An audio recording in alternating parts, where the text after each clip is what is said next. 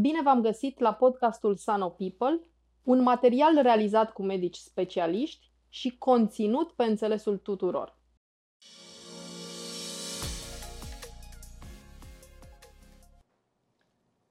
Bună ziua și bine ați venit la un nou episod al podcastului Sano People. Ne aflăm la clinica Fam Boutique, o clinică dedicată sănătății feminine și medicinei materno-fetale. O avem alături de noi pe doamna doctor Mona Zvâncă. Bună ziua, doamna doctor! Bună ziua! Medic primar obstetrică ginecologie cu supra-specializare în medicina materno-fetală. Vă mulțumim mult pentru timpul alocat acestei întâlniri și aș începe prin a vă întreba, doamna doctor, de ce ați ales această specializare? De ce medicină, de ce uh, obstetrică ginecologie și de ce această specializare? Da, așa cum ziceți, un parcurs în mai multe etape. Presupun că a pornit de la un context familial, un anume mediu familial. Bunica mea, cea mai apropiată, cea care m-a crescut, era moașă. Uh, nașii mei, de asemenea, medici, nașul meu uh, chiar profesor de ginecologie și uh, medicina a venit firesc și apoi, chiar din primul an de facultate, nașul meu m-a luat în practica de vară, în maternitate. Deci nu aș zice că a fost așa o declic, o hotărâre sau ceva motivant, a fost un curs firesc al lucrurilor. Nu mi-aș fi putut imagina că aș putea face altceva. Un proces. Da, exact. O evoluție. Uh, cred că noi toți, noi toate, suntem mulți, foarte fericite că ați ales această cale și uh, aș trece mai departe prin a vă întreba uh, în acest context în care ne aflăm astăzi, în care infertilitatea devine o realitate. Da? Uh, există niște recomandări pe care le-ați putea face femeilor care își doresc, care au în vedere să devină, să devină mame, să rămână însărcinate în viitorul uh, apropiat? Da, vedeți, trăim într-o lume a celor două extreme din acest punct de vedere al sarcinii, al natalității. Pe de o parte, uh, foarte multe femei își întârzie o sarcină și întregirea familiei, să spunem, din motive profesionale sau financiare sau uh, economice în general. Și pe de altă parte avem o rată extraordinar de mare a natalității, a nașterii la uh, fete foarte tinere, la adolescente. Um, femeile, în general, de la un punct încolo, își um, planifică lucrurile, ceea ce este exact ce, idealul. Adică o sarcină ar trebui să fie uh, prevăzută, să fie dorită și să fie, n-aș zice chiar calculată, dar în tot cazul să luăm niște um, măsuri astfel încât să ne asigurăm că lucrurile în ceea ce privește apariția unui nou copil se petrec uh, fără incidente nedorite. Și în acest sens vorbim de o verificare a stării de sănătate generală a femeii, pentru că se întâmplă de multe ori să descoperim când deja este însărcinată că are anumite patologii despre care nu știa, uh, tiroidiene, hepatit, uh, diabet, chiar hipertensiune necontrolate, neverificate și este mult mai greu să le uh, gestionezi într-un context de sarcină deja în curs. Apoi, prevenție pentru buna dezvoltare a copilului, pentru că, deși este un lucru larg răspândit, totuși puțin pus în practică, acela de a lua acid folic dinainte de a rămâne gravidă. În multe țări, lucrul acesta a fost compensat prin faptul că anumite alimente de bază și de uz foarte larg sunt suplimentate cu acid folic. Nu este cazul la, la noi și atunci totul rămâne în seama responsabilității femeilor care doresc să rămână însărcinate Uh, rolul acidului folic fiind acela de a preveni malformații grave de coloană vertebrală și, în general, de sistem nervos central și este eficient doar dacă e luat cu 3 luni înainte de a rămâne, începând cu 3 luni înainte de a rămâne însărcinată. Foarte important. Da, apoi mai sunt uh, lucruri mai puțin uh, grave, dar care iarăși pun probleme, știu, infecții, de exemplu, urinare sau infecții genitale, care trebuie verificate, tratate înainte de o sarcină. Deci înțeleg din ceea ce ne spuneți că um, pentru a obține o sarcină sănătoasă uh, este foarte important să existe această combinație de prevenție între ceea ce înseamnă prevenția în domeniul ginecologiei, dar nu exclude prevenția generală, adică o verificare a stării de sănătate a mamei, a viitoarei mame, și uh, înțelegerea contextului în care acea sarcină uh, va apărea. Exact. Sarcina este un eveniment uh, natural, fiziologic, cum se spune medical, dar uh, ea reprezintă un uh, efort, un stres pentru organism și pune presiune uh, și poate, evident, să, să există posibilitatea să cedeze anumite puncte slabe ale organismului. De aceea, um, așa cum, cum să zic, când avem un vehicul, îi facem câte o revizie din când în când, nu ne așteptăm să funcționeze doar pe buna lui fabricație din start. E, așa și organismul uman în general, feminin cu atât mai mult, trebuie verificat în mod regulat. Am trecut de această etapă, s-a petrecut uh, evenimentul mult așteptat, uh, suntem gravide. Ce ne recomandați pe perioada uh, sarcinii? Ce, cum arată prevenția, cum arată urmări, o urmărire sănătoasă a, a sarcinii? Este bine să se um, ia legătura cu medicul ginecolog, un medic ginecolog în mod ideal, dar chiar atunci când nu este posibil acest lucru, chiar și cu medicul de familie, pentru a realiza uh, investigațiile care în final sunt prevăzute printr-un protocol național cumva, um, cel puțin minimale. Aici iarăși vorbim de cele două extreme, pentru că noi suntem în oraș, suntem în București și aici disponibilitatea um, de medicilor este mult mai mare, accesul, da, accesul din toate punctele de vedere către medicină specializată este mai bun, dar acest lucru nu este valabil chiar la distanțe nu foarte mari de București, 50-60 de kilometri mai încolo, nu vei găsi un ginecolog. Deci medicul de familie sau chiar asistenta din uh, teritoriul respectiv este în regulă. Deci important este să fie o abordare către um, medicină, către un punct medical. Um, Prima ecografie, pentru că în final asta își doresc, uh, mă rog, viitoarele mămici este să vadă, efectiv să aibă certitudinea um, vizualizării sarcinii, este efectuată undeva în primele două luni, nici prea devreme, nici prea târziu, pentru situația în care, dacă există anumite probleme cu localizarea sau evoluția sarcinii respective, să le putem depista într-un timp rezonabil, deci în zona 8 săptămâni, să spunem, socotind de la ultima menstruație. Deci acesta este un reper pe care îl au femeile uh, gravide, menstruația. Noi ne întrebăm ultima menstruație și în funcție de asta se calculează controlele. De aici importanța urmăririi da, da. menstruațiilor pentru a putea da exact. o informație relevantă. Exact. Um, Primul control, așadar, trebuie să se petreacă undeva în primele două luni. El uh, reprezintă o ecografie, dar și recomandarea sau verificarea unor analize de sânge și uh, un bilanț de sănătate al, um, al pacientei, al femeii. Uh, și, în general, uh, în cazul în care nu există probleme cu evoluția sarcinii sau probleme de sănătate ale uh, femeii gravide, controlele vor fi în linii mari lunare, cel puțin până undeva în luna 8 În ultimele două luni se mai îndesesc un pic, cam la 2-3 săptămâni sau uneori chiar și mai des de atât. Deci cam la acest lucru ar trebui să se aștepte așa ca plan de urmărire a sarcinii o femeie gravidă. Um, în ceea ce privește um, ecografiile, aici sunt câteva repere importante. Uh, primele două capitale, aș spune undeva la sfârșitul primului trimestru, deci al primelor trei luni de sarcină, intervalul fiind optim fiind 11-14 săptămâni, deci cum spun, a treia luni, sfârșitul cele de-a treia luni de sarcină, și apoi în luna a cincea, 20-22 de săptămâni, se fac niște evaluări mai particulare ale dezvoltării copilului, analize detaliate ale corpului în sine, ale structurii corpului, mâini, picioare, față, coloană vertebrală, organe, în măsura în care, evident, ele sunt dezvoltate până la punctul respectiv.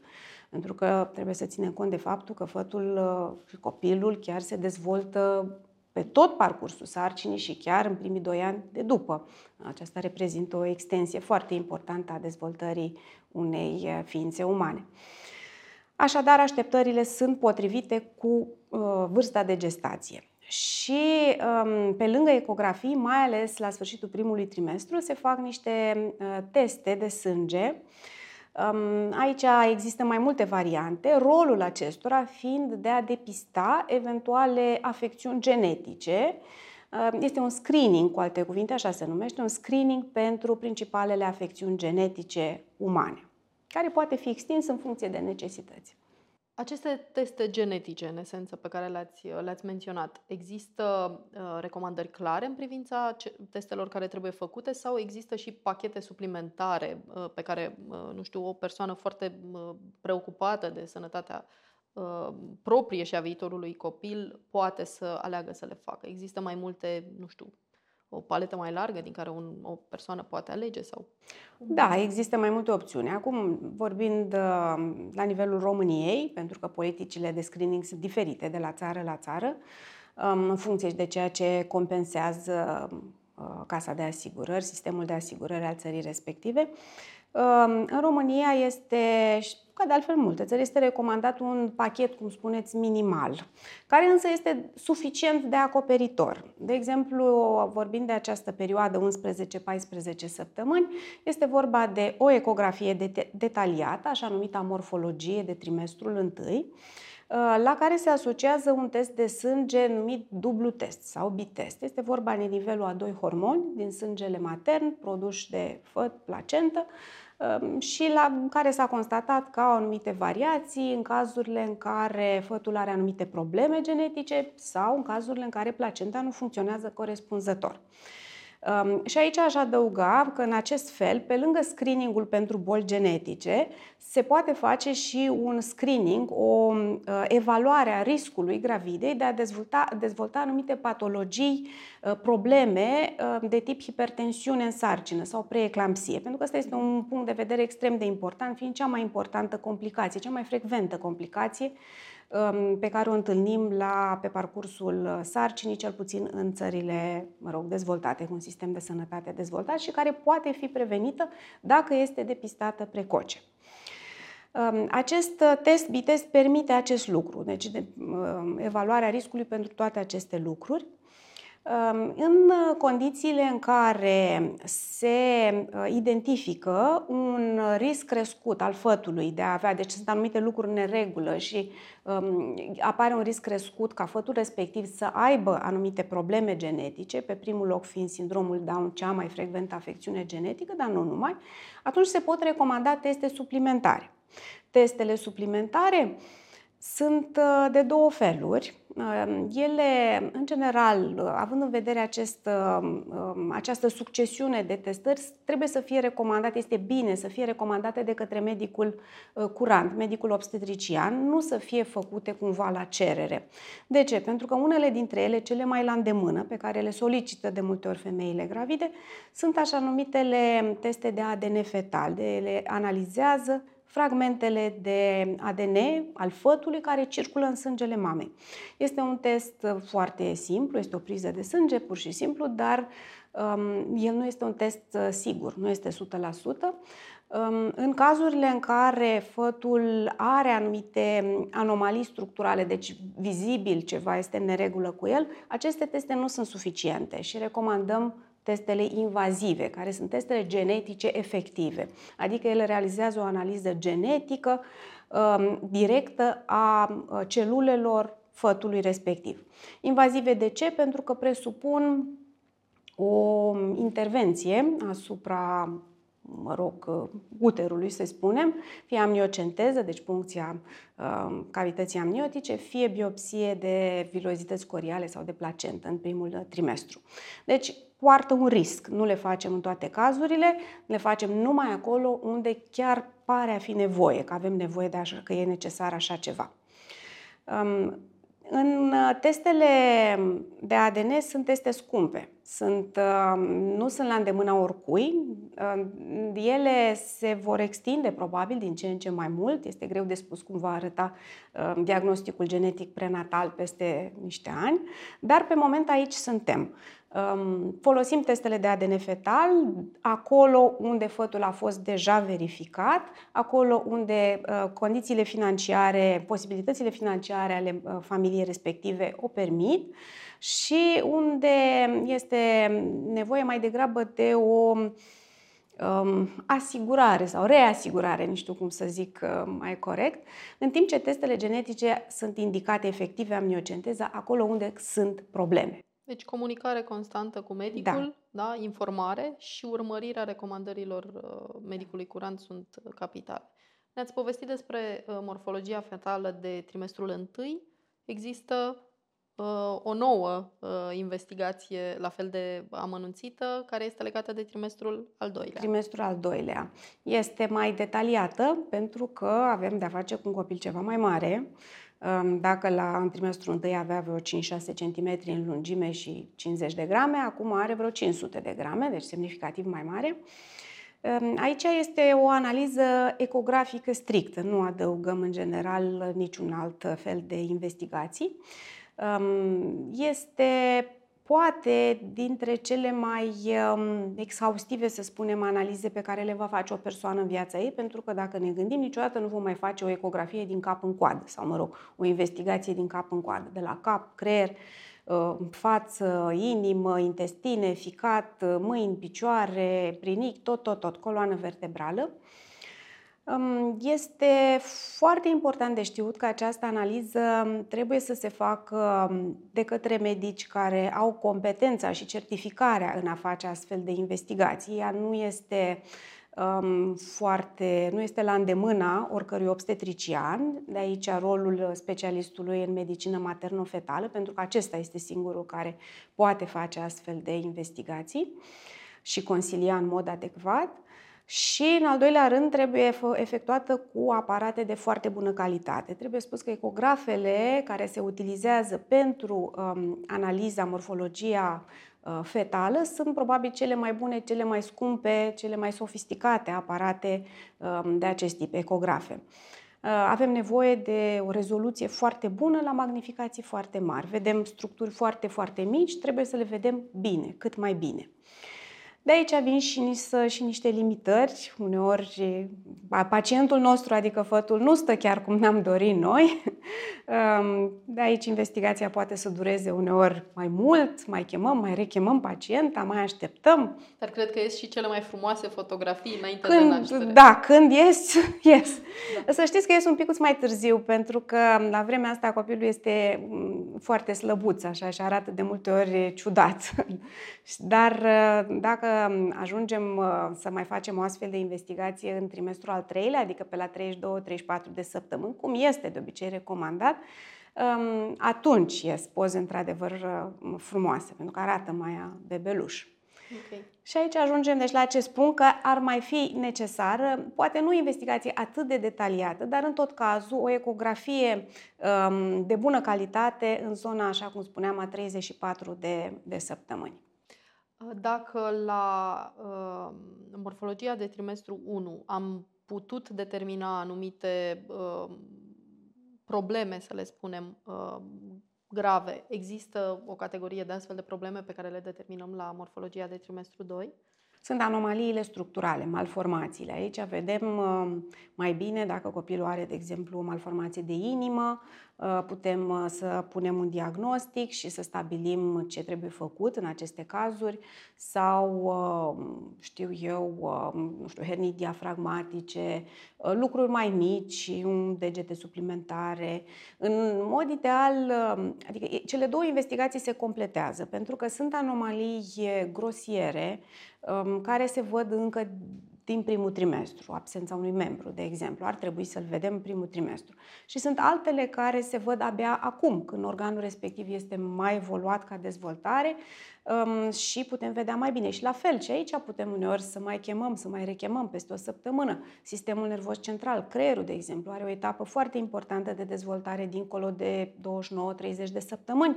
Multe malformații și probleme ale creierului nu se pot vedea în stadiul de dezvoltare de la 5 luni, care e, să zic, undeva 10% de fapt din dezvoltarea lui. Deci, ă, de asta ele nu se înlocuiesc, nu se substituie, ci se completează aceste ecografii.